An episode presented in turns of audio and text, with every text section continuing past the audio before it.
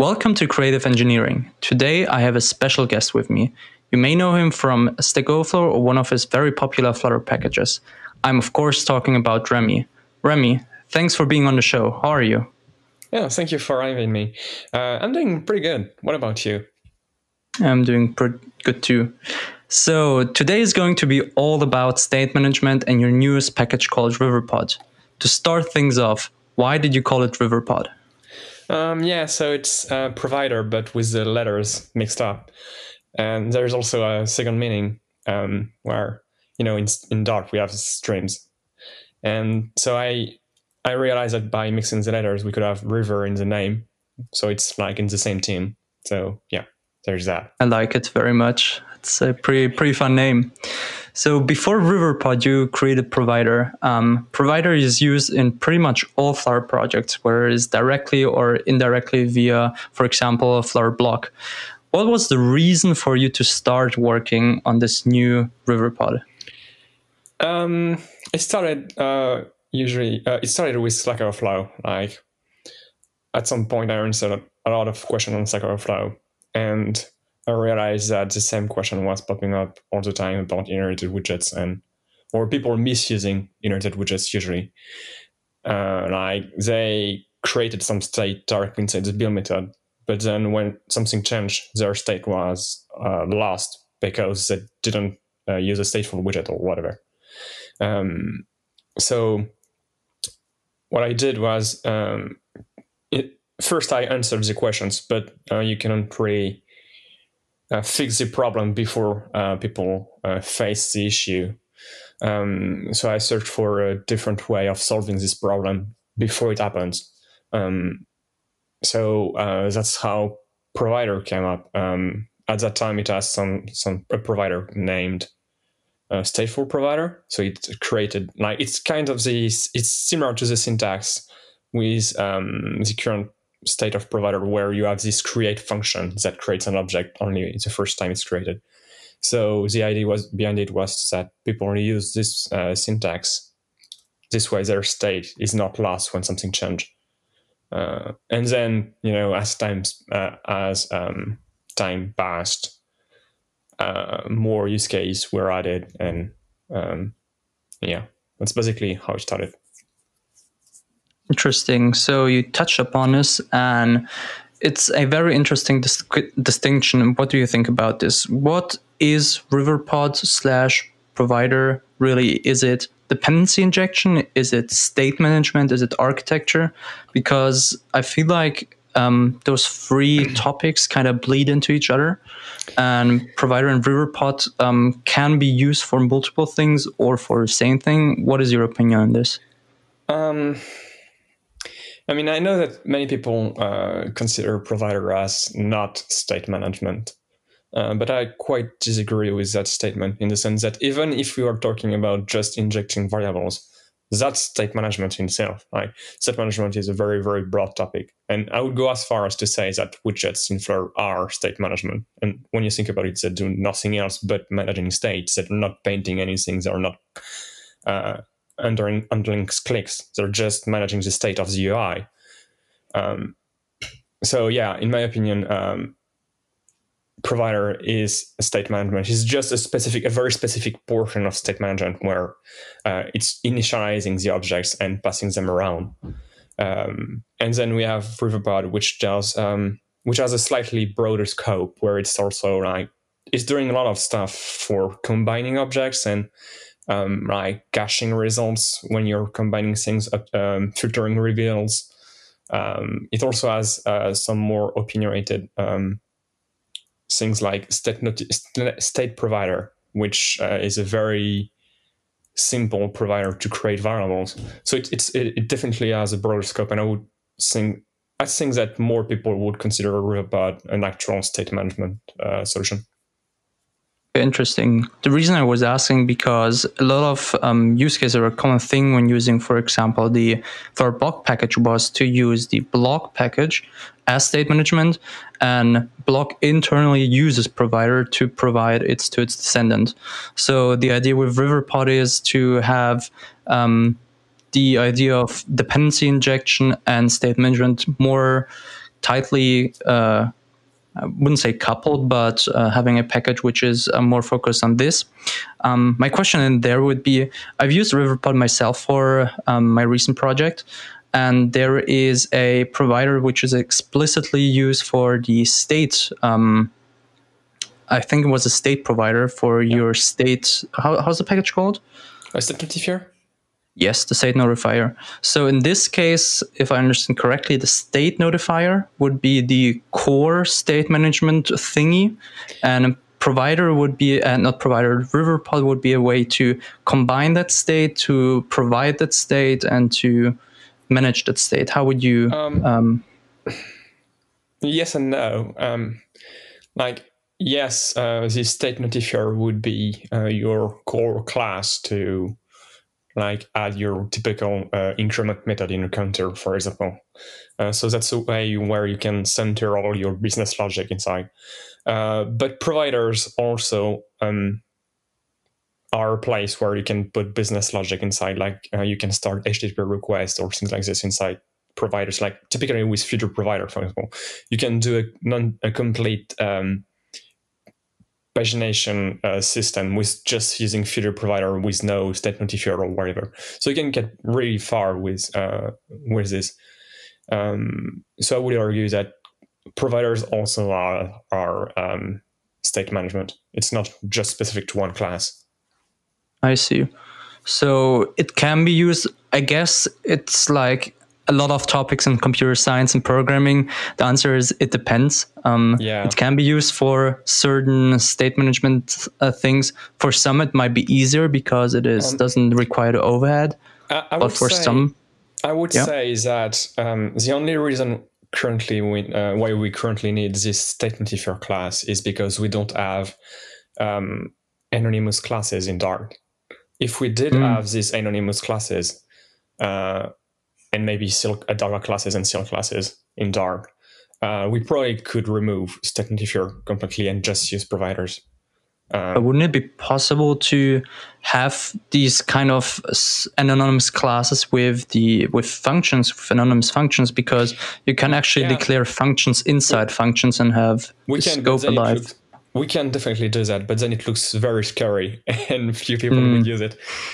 Uh, like Riverpod already looks quite scary to to some people, so I think that if we want to go a step further, uh, it would be too far for some people. Like I know, for example, that people complained about having too many providers. And while I disagree with uh, Riverpod being complex, I think it's just because it, it has a broad scope. So, um, so uh, people kind of thinks that it's complex just because there are uh, uh, many APIs.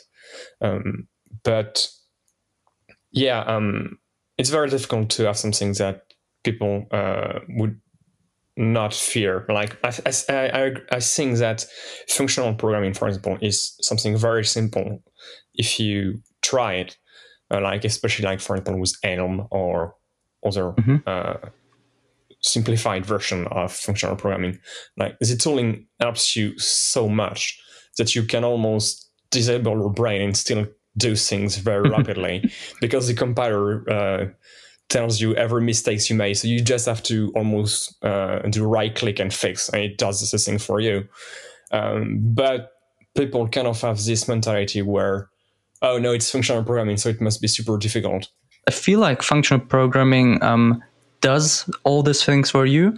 And in some way, which might also be a good thing, it makes um, doing hacky things like something that has to be done quickly, which just works. It is bad, but it works. It makes it more difficult because yeah. you cannot just mutate something, which in turn might be useful if you just want to try out a little thing. You want to build a prototype, you just want to get it out quickly without caring too much about architecture. I think um, functional programming makes things like this hard, but yeah. on the other hand, it makes it easy at some point to scale, to debug, and to do all of this. Yeah.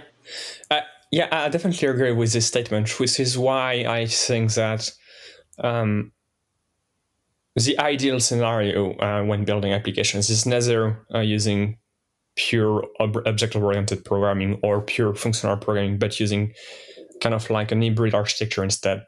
Uh, especially, mm-hmm. I think Dart is a good candidate, or maybe Kotlin, whatever. So we have this trend recently with uh, language set to both, and where we can get both the benefits of immutability and mutability when you want to.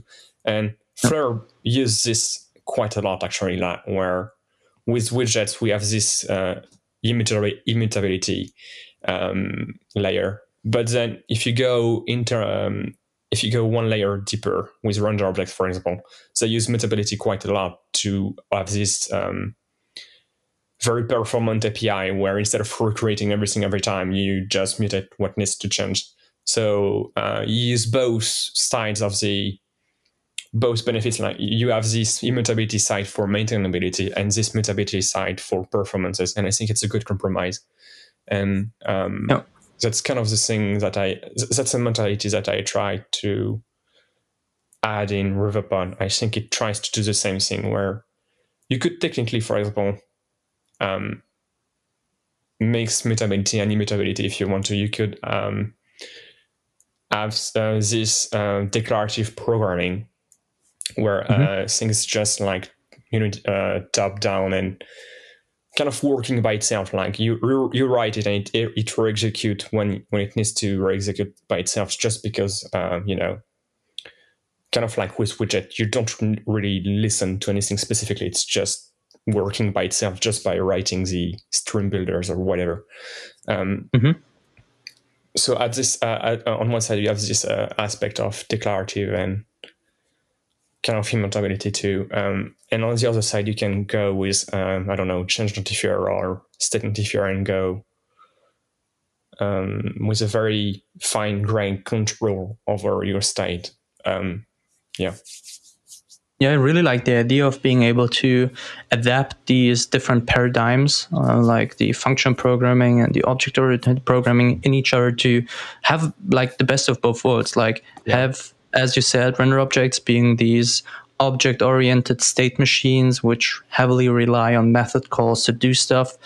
And on top of this, we just have this functional layer, um, yeah. which harvests all the power of the object oriented layer it, but adds on top of it. That's a very powerful, powerful idea. Yeah.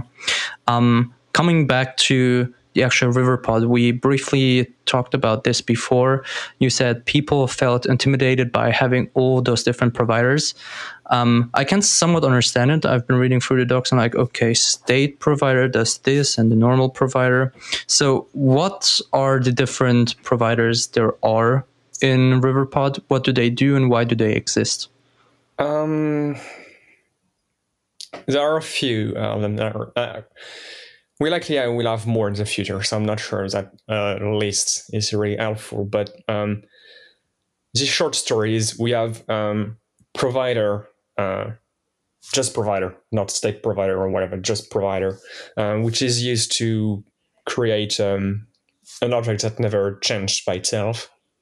So it's just like you know a repository or an HTTP client if you want to um, or maybe a computed value if you want to, because you could technically listen to other providers when creating a provider. Um, so you could make like um, a filtered list of to dos. So you take you have your provider that listens to the to do list and, and, and listen to the filter and combine both variables to have the filtered to do list, um, which will then rebuild only when either of the dependency change. So you get these benefits of not filtering your to-do list directly inside the build method, which is a lot more efficient.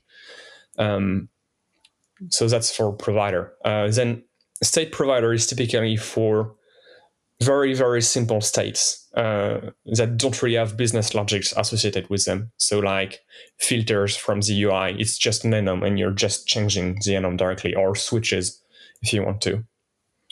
Um, then by putting this logic inside uh, providers, uh, it allows you to combine uh, this state with other things. So, like I mentioned previously with the to-do list example, if you have your um, filter implemented in a state provider, you can then combine it with the state of your to-do list to do this um, very powerful filter mechanism. Mm-hmm. Um, then you will have uh, your typical business logic providers. So state notifier provider, change notifier provider. Um, maybe if you you're using a third party packages, I'm pretty sure uh, maybe in the future we'll have bloc providers. We don't know, um, which have this fine grained control over a piece of state where it has methods, it has maybe it receives events, um, and it allows you to mutate the state using uh, uses methods and events. Um, it change over time. And then you have um, dumbed down versions of uh, this business logic um, objects with a stream provider and future provider, which are like um, simplified version of a state that change over time, but for a very specific use case. So here's just listening to the result of a future or stream. And so whenever something changes the stream, it will update the value. So you don't have to manually subscribe to the stream and then emit the new value you could do it with a state notifier or a change notifier or whatever, but it's just kind of like this boilerplate that you don't really care about. So making a stream provider makes things easier, especially with Firebase, for example. Mm, so basically, correct me if I'm wrong, provider is the base class that can be used to achieve all of this. For example, if you want to have a stream which you listen to, you could just provide that stream with provider and then manually listen to it and do all your stuff. And stream provider adds this abstraction on top of it, which says, okay, yeah. uh, we don't provide you with a stream of items because obviously what you want to do is you want to listen to those. We provide you with every single item and we will provide it every time the stream that internally emits. So all of the providers like stream provider, future provider, state notifier provider, could be implemented with more code with just using provider. Yeah. Um, just using provider itself may not be the correct choice. I think um, the correct choice would instead be maybe set notifier provider or change notifier provider. Uh, because these are uh, the most powerful providers. Uh, provider is uh, doesn't really have a built-in way of emitting updates, so you won't be able to implement stream provider from provider, for example. But with mm. state notifier provider or change notifier provider, you could do basically everything. So one thing um, that I faced when using provider, for example, I had a um, state notifier provider, and I wanted to obviously listen to the state. So mm-hmm. because I was using Flutter hooks and a build method, I said, okay, use state notifier provider. Mm-hmm. So I got the current state. Now I also wanted to access the actual state notifier to call methods on, like update something, delete something. So this time I couldn't just use the state notifier provider because it provided me with the state and not the actual object. So what I ended up doing is just calling, I think it was something like provider off and then calling the, the method manually. Um, would there be a way to say, okay, I want the state notifier, I want all the new states, but I also want access to the objects to reduce boilerplate code? Um, when you're using state notifier provider in Riverpod, um, you have a way to specify what you want to obtain. So when you combine it with, I don't know, use provider or the watch method in Riverpod, uh, you mm-hmm. can either do like watch my provider or you can do watch my provider dot state. So mm-hmm. if you do the former, you will obtain the state notifier instance without listening to the state. So you can then call uh, increment, decrement, whatever. And if you do the uh, later, you will be you will obtain the state directly, but not the state notifier instance. So, just talking all the different providers and the idea behind this, it feels like it isn't too difficult. Like at the end, it just boils down to when do you want to be updated? For example, with a stream provider every time um, a stream item is submitted, or do you just want to have the raw state notifier as an object without listening yeah. to the states? So you were talking about adding more examples. Maybe it would be interesting to have a little tutorial doc showing how to do something which you could be doing with a stream provider without a stream provider, just using as little amount of providers as possible and then saying okay we did this yeah. uh, this is quite a bit of boilerplate code. You could use this to make it easier.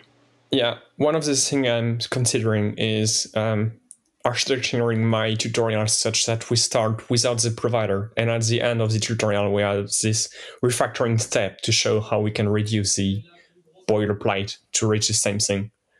So like That's- we could maybe interesting. st- yeah we could maybe start with I don't know a st- uh, change notifier that does the data fetching and that can notify listeners when um, the re- the query is finished, and then at the end refactor to future provider to remove almost all the code.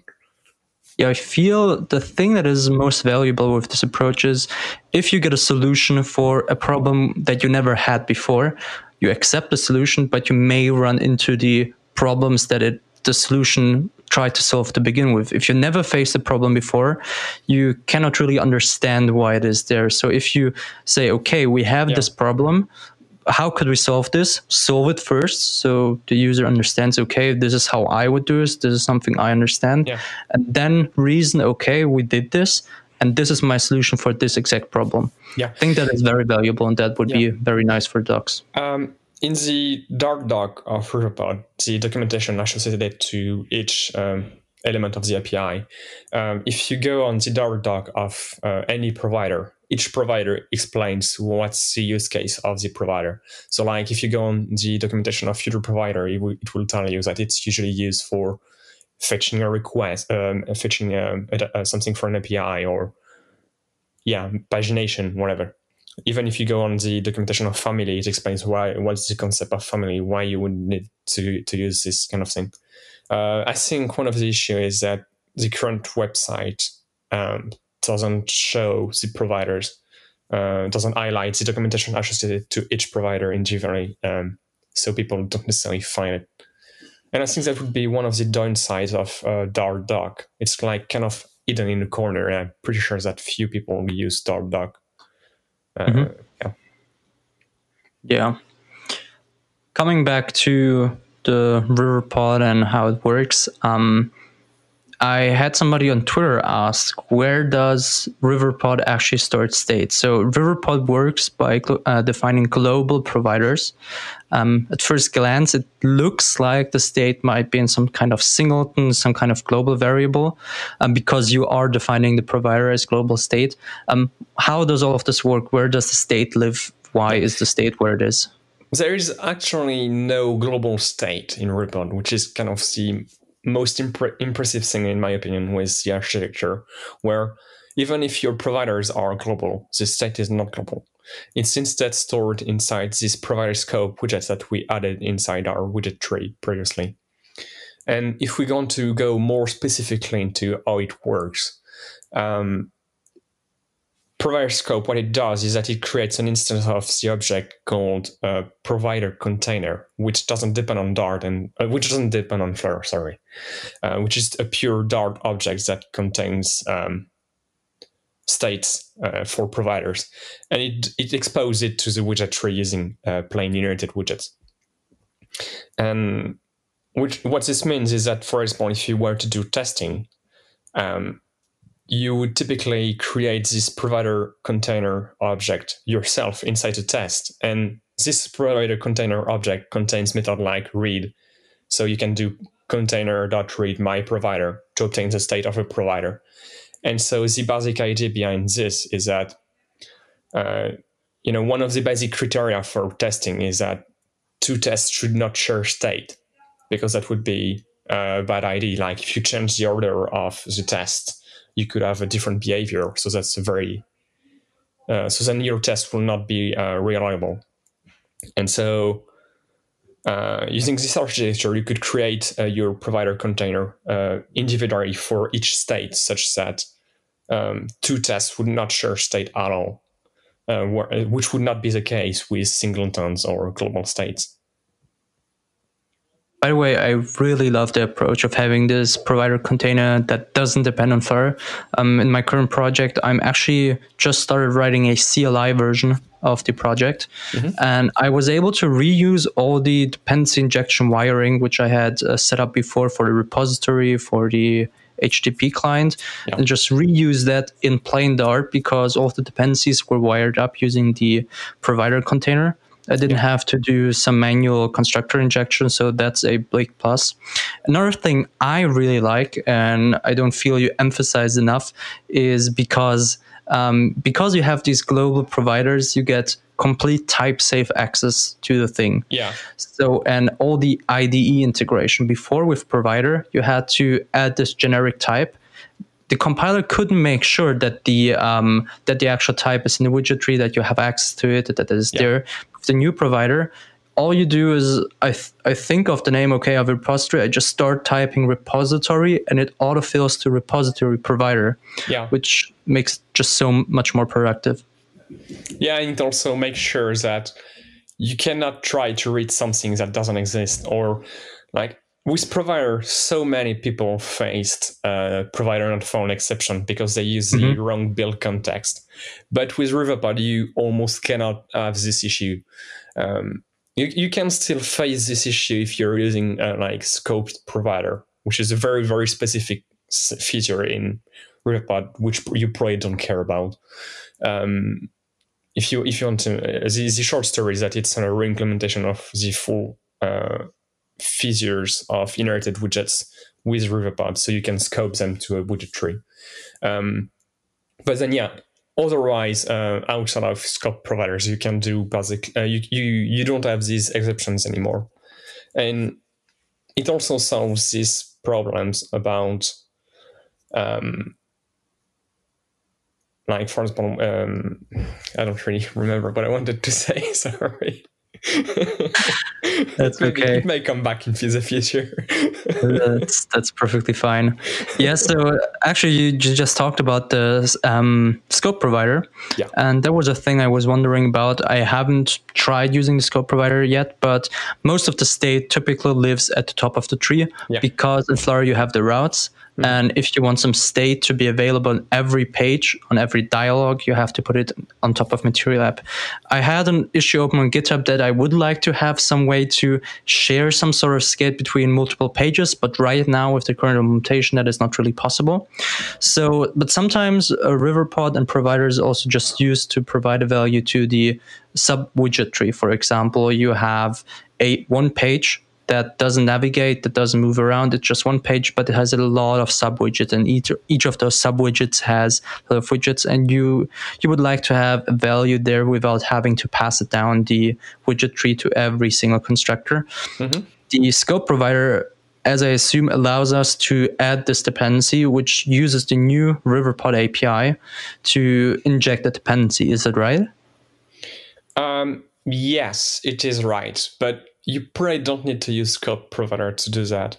You could technically have your typical provider, but just use it inside your specific page, and maybe even uh, place the provider directly next to the uh, implementation of your page and make it and make it private. You could technically do that, especially considering now but- you have now you have the variables for your provider, so you can make them private if you want to, which is very powerful if you if you think about it. Um, the use case of scope provider would more be about making team, for example, so that you can override the team on a specific uh, part of the application, uh, or maybe um, translations, or I don't know, uh, very specific use case. Another common use case with scope provider is um, lists. So if you want to pass the ID of an, an item instead of passing it to the constructor of the widget, you could expose the ID using scope provider and then the items will obtain their ID using the River- Riverpod API rather than their constructor. The, Mm. the main benefit of that is that then your provider, uh, no, then your widget doesn't receive any parameter at all, which means you can make it constant. So you can you can make it constant so that if you update wherever inside your list, your widget will not rebuild unless what it used rebuilds. So if you have like say a list of uh, 100 items and then you add a new item, that means that the item count changed. Uh, but if your item count changed, um, typically what list view would do would, be uh, re-execute item builder uh, for everything that is uh, everything uh, that is present in the list until um, reaching the end of the screen. So that would uh, rebuild a lot of things for no real reasons because uh, nothing changed for them. But if you use scope provider to pass the ID, you can make your widget const- uh, your items constant, and then they won't rebuild uh, unnecessarily because since they are constant, uh, Flutter is clever enough to not rebuild them. So you can do this. You can do this performance optimizations. But that's a very advanced use case, I would say. Like if you're just getting started, you don't really have to care about that and go back to it no. in the future. It's super interesting. I hadn't thought about this uh, potential issue and a potential solution about this. That's very interesting. Um, coming back to the um, scope and the um, scoped provider discussion we had before, for example, you have some sort of variable um, which you only want to have uh, be accessible on this one screen, so you could make it private. How would you deal with, for example, initialization and tear down? For example, you have some heavy object, you have a connection to a database or some sort of heavy calculation that you don't want to maintain after the screen is, for example, destroyed, yeah. something else is pushed. How would you deal with this if it is not actually scoped to the screen? Um, one of the very powerful addition um, of the inherited widget mechanism uh, that is implemented in Riverpod is um, the auto dispose flag on providers. Um, basically, what it does is that it's a slightly different implementation of uh, when the widget is removed, uh, we dispose the resources. Instead, what it does is that when a provider is no longer used, it, re- it, it, it re- disposes the resources which means that technically, if you remove the page, that will automatically dispose the resources too. But that that's slightly different in the sense that it's not scoped to the page. Uh, so if you, for example, you have two screens that you're using the same data, then if you close one screen but the other screen is still open, that won't dispose the data immediately because it's still in use. And then mm-hmm. as soon as you remove the other screen, uh, that will automatically dispose uh, everything uh, correctly. That is super interesting. Yeah, that sounds like a pretty pretty solid approach. Yeah. Um, and an interesting aspect of that is that we can also combine providers. So we can also have this very big graph of uh, different states.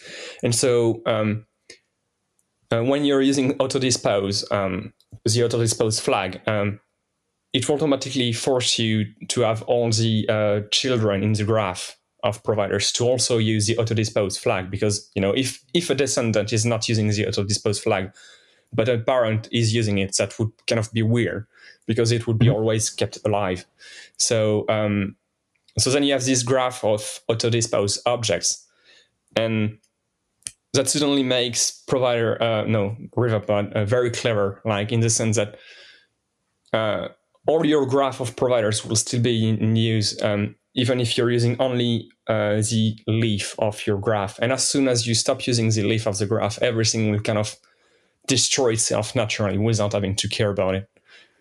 Mm-hmm. That sounds pretty pretty clever.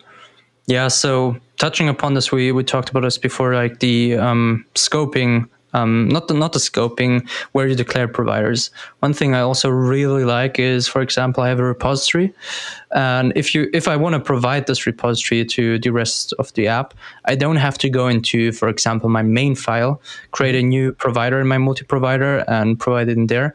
But I can yeah. just do it above the actual class. So yeah. if I, for example, say, okay, my repository now also needs a dependency on the network client, I don't have to move to do different files to do this. I can do it all in one place. And I really like the approach of having code that is modified together, be together. For example, if I modify the provider and one of its dependencies in the class, I also want to modify the actual provider which provides this class. Mm-hmm. So that's I really like this. Yeah, we can even go one step further and like now that providers are variables, we can even extract them into packages. So if you're splitting your application into multiple packages, you can, for example, extract all the logic for the home page inside a separate package to share it with different thing. And you can extract mm. the provider too, so that um, you just have to insert the provider scope widget at the root of your application. And it doesn't matter whether the home page is using providers or not. Um, it will just work out of the box. You don't have to worry about inserting something inside your main application and mm-hmm. another benefit is also in testing like I, one of the downsides with provider is that you have to uh, when you want to do testing you have to reinsert all the providers if you want to set a, to, to to test a very specific widget so that is, so that's quite a lot of boilerplate to add all the providers needed by your widget tree Whereas with uh, Riverpod, you can just add this provider scope widget, and then Mhm. You don't really have to care about reinstating all the different providers that you need to use, and you can just override only the providers that you want to mark the behavior. Yeah, you don't have to re-implement all the wiring which you are doing already. Yeah, because the wiring is done implicitly. Yeah, which which is very important because you likely want to test this wiring too. So if, if you have to copy paste it, that's not a good approach. That is, um, I think, always a good indication that uh, the code might have a few bad smells if you ha- have to copy paste stuff to get it to work. So I really Um, like this approach, you know. Yes, I do too. So um, I asked on Twitter uh, what people would like to um, hear in this podcast, and the majority was examples. A lot of people said, of course, basic counter application can be easily done in pretty much any state management tool, whether it be stateful widgets or bloc. The counter example is a good way to start, but there is always uh, a need for more. So, uh, in this segment, I'd like to uh, walk through a few simple example scenarios, simple in a way to simple to understand, but from an architectural standpoint, maybe not too simple. Um, and I would like to hear your thoughts and how you do this um, on those. So let's start off with something actually very simple. Um, just a bit more complex in the counter application, the classical to do um, list application. But with the little twist that we also want to have items filtered, which I know we talked about is a very good example of provider. It's actually How already implemented on the Riverpod documentation. There is an open source uh, implementation of it. It's just not associated with a tutorial that explains step by step how to do it. But if you go to to-dos.riverpod.dev, you will see a to-do application with filter and everything in, implemented in Riverpod. Um, Yes. Yeah. Do we still want to go over concepts or would you We, we, we rather fo- definitely do that. Okay, yes. So we have a simple application, to do list. We want to be able to add a to do item, remove a to do item, and update a to do item. Every to do item is just the text and whether it's done or not done. How would be the, it doesn't have to go into the detail because obviously listening to code is a bit harder to read it. But how would you architect this and uh, what kind of providers and why would you use? Yeah. Um, I think there are two difference to there are two big steps. Uh, there is the filter, which is uh, one thing on its own, and then the um, just managing the list uh, of to dos. So first, for managing the list, that's a typical use case for um, a state notifier uh, or a change notifier, depending on whether you want to use mutability or not. Um, so you make a custom uh, state notifier class which expose, uh, you know, add to do, remove to do, edit to do methods. And that just expose a list of um, to dos. Then you plug it into a state notifier provider or a change notifier provider, which then expose, uh, which then uh, allows your UI to listen to the list of to dos and do something on click or whatever to update this list of to dos. Um, so that's for the list of to dos uh, without filter. And then for the filter, um, using the Riverpod, it's actually very easy to do uh, to filter uh, states. Um, so the only thing you need to add is uh, create a separate um, state for the filter um, for your enum, for example. So you can use state provider, like we mentioned previously, which just stores the current state of the filter so likely none by default. Um, then you plug it to your UI such that it changes when you change the filter state. And finally, you can combine your um, filter and your um, to dos, uh, your state notifier to do uh, to do list using uh, provider. And then inside your pro- pro- provider, what you do is you use this ref object passed to the provider and, and call ref.watch uh, to-do list and ref.watch um, filter provider. And then you just do um, list dot uh, where and then uh, filter accordingly. And this will auto- automatically, um, oh yeah, I forgot. Once you've created this provider, what you do is inside your UI, instead of listening to the entire list, you now listen to this new provider that you've just created. And so with just this little change, uh, now your UI will automatically filter things accordingly, and it will filter the list only when either you added a to do or you um, change the filter state. Mm-hmm. So the idea behind this is we could actually implement the filtering inside the state notifier. We could have a method called set filter level or set something like this, and then do the actual filtering in there too. But the behind the idea behind this is the separation of concerns. Like you have your state notifier provider, uh, your state notifier. That's not really state, uh, that's not really uh, separation of concerns here. It's more about making it declarative, such that uh, we have a single source of truth for uh, the list of to dos. Like this, this mm-hmm. business object um, manage the list of to dos uh, directly, and we don't really want to mess around the um, official um, source of to-dos. We don't really want to uh, uh change the public API about it to avoid like having to. I, I, I think I saw many questions on Overflow where there is this mistakes where they updated the list of to-dos that they had when they changed the filter, but then when they once they go back to none, they realize, yeah. oh no, I, I, lost my to-dos where they are.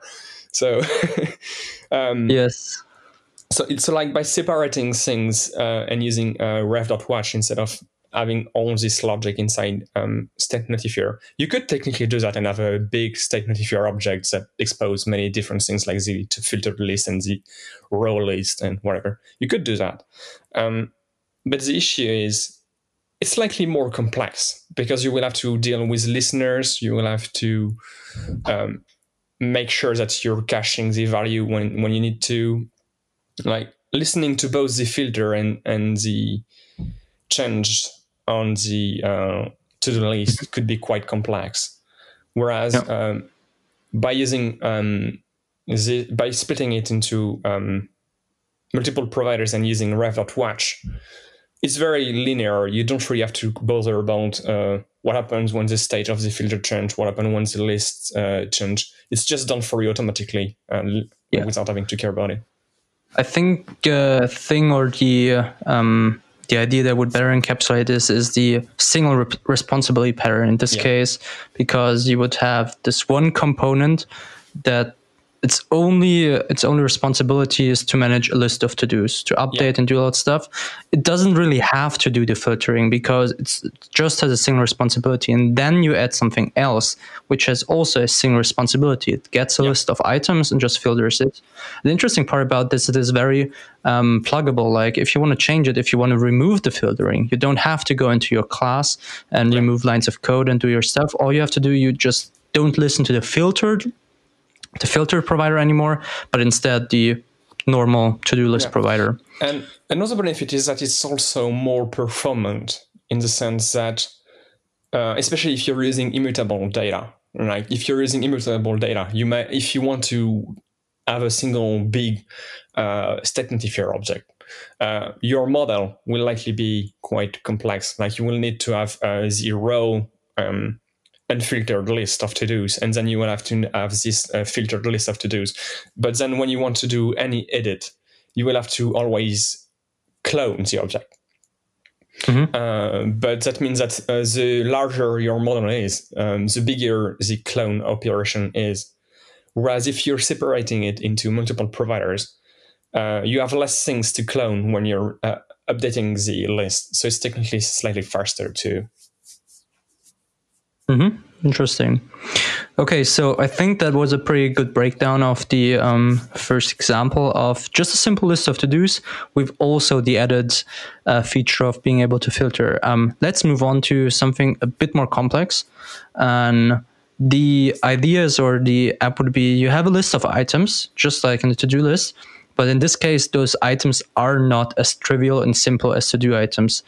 In this case, we can have one class which manages, manages a list of to-do items because they're so simple. It's just immutable data which can be copied and changed. Mm-hmm. Let's have a case where each item is super complex.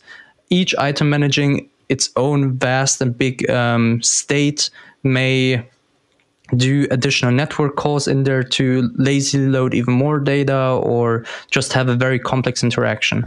I think putting that all in one class might be too much. How would you do this? Um, I don't really understand what you're explaining so, here. So, for example, think we have a list of not to dos, but of games. We have um, like 10 games each can be visible at the same time. Obviously, a game is very complex. You don't want to have all the game state okay. of all the games in one class because every item is complex. How would you do this? Okay. Um, yeah, so it's not just a list of uh, DOM objects. It's a list of objects that may in, uh, update independently that has different yes. rules too. So it's not yes. just the same kind of object. Okay. Um, right.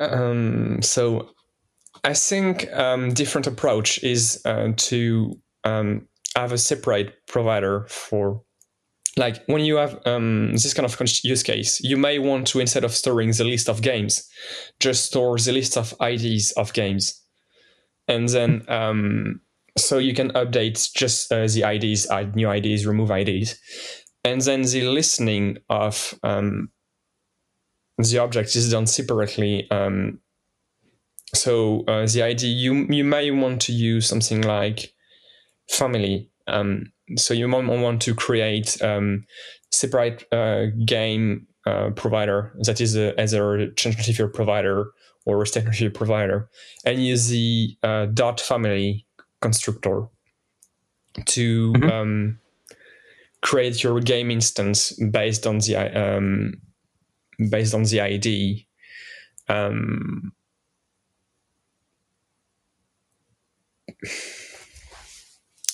actually, I'm not sure. I think I mean, that's a. Do you, do you, want to add new games at at runtime? Possibly, like imagine it not just being games. It there are apps with just complex interactions within these items. Like not all apps just have this dumb data. Sometimes it's just just complex. So think of this game as being anything that is complex. So yeah, adding, removing, updating um, would be would be something that one wants.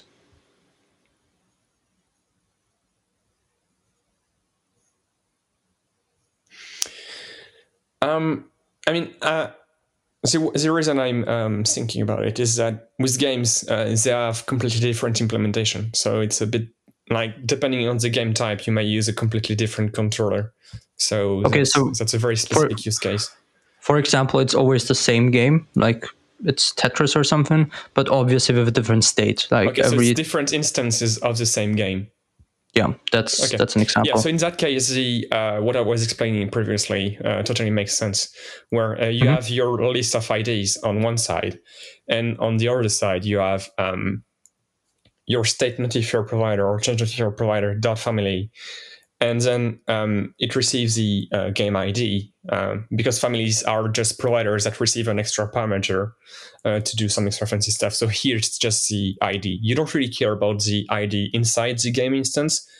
It's just uh, the ID associated to the to the game. And so your state notifier provider will create the game instance, so the, the, the Tetris instance, and then your UI will be able to um, like when you want to add a new game, what you will do, you will just uh, push a new ID to the list. Um, and then that will automatically update the UI that listen to all the IDs. So you may have a list view somewhere, which will update because you added a new ID. And then when you want to read the game associated to this ID, you will um, read the game provider that you created, which is a family. So you will have to do like watch game provider and then uh, pass parameters to this game provider. So you pass the ID that you received previously from the list view.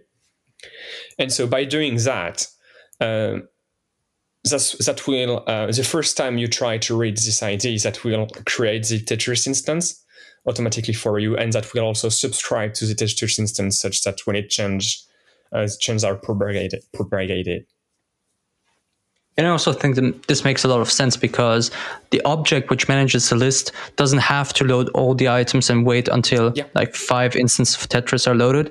It just says, okay, we have five items. We can distinguish between those items. And the actual loading, which may include a loading indicator or some sort of network fetching, can be done externally in these Tetris providers. Yeah. So these can be so again, single responsibility. We have one a list that is being managed, and we have one individual game that is being managed, which could also live on its own.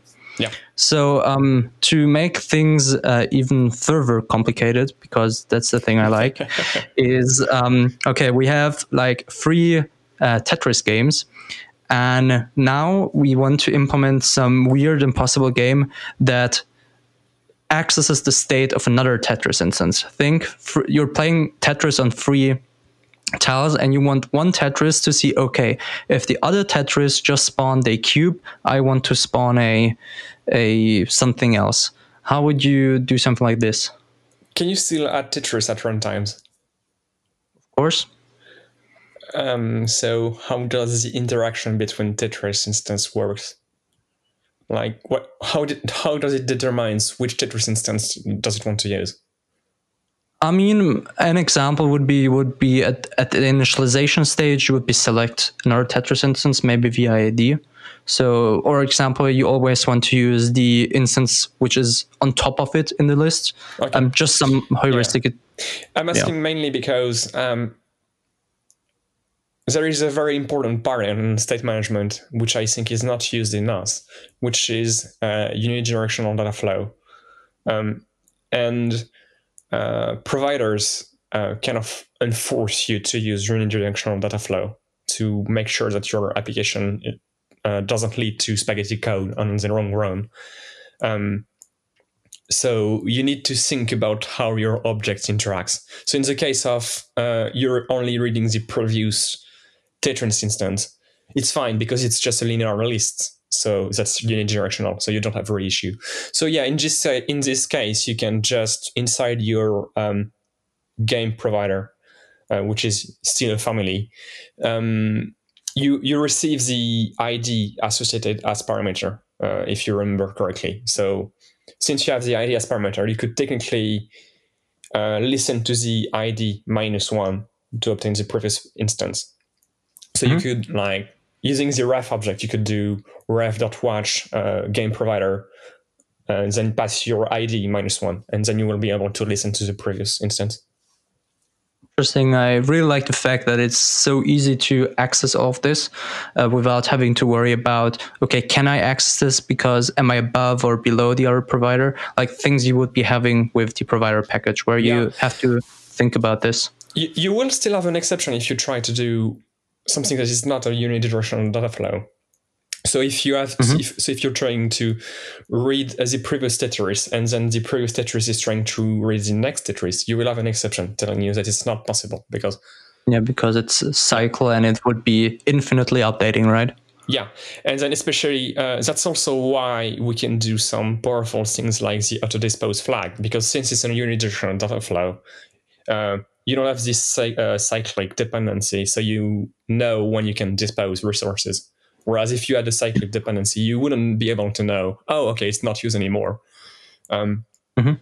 So so yeah, uh, Riverpod will not let you do very weird stuff.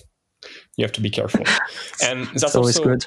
that that's one of the biggest reason I'm working on dev on a dev tool for Riverpod at the moment, where I, uh, where um, I'm extending the Flutter dev tool, and um, so you have a, a new tab for Riverpod which shows uh, like your typical uh, state management uh, dev tool where it shows um, the um, expl- expanded view of an object, but it also has an extra tab where you see the graph of states.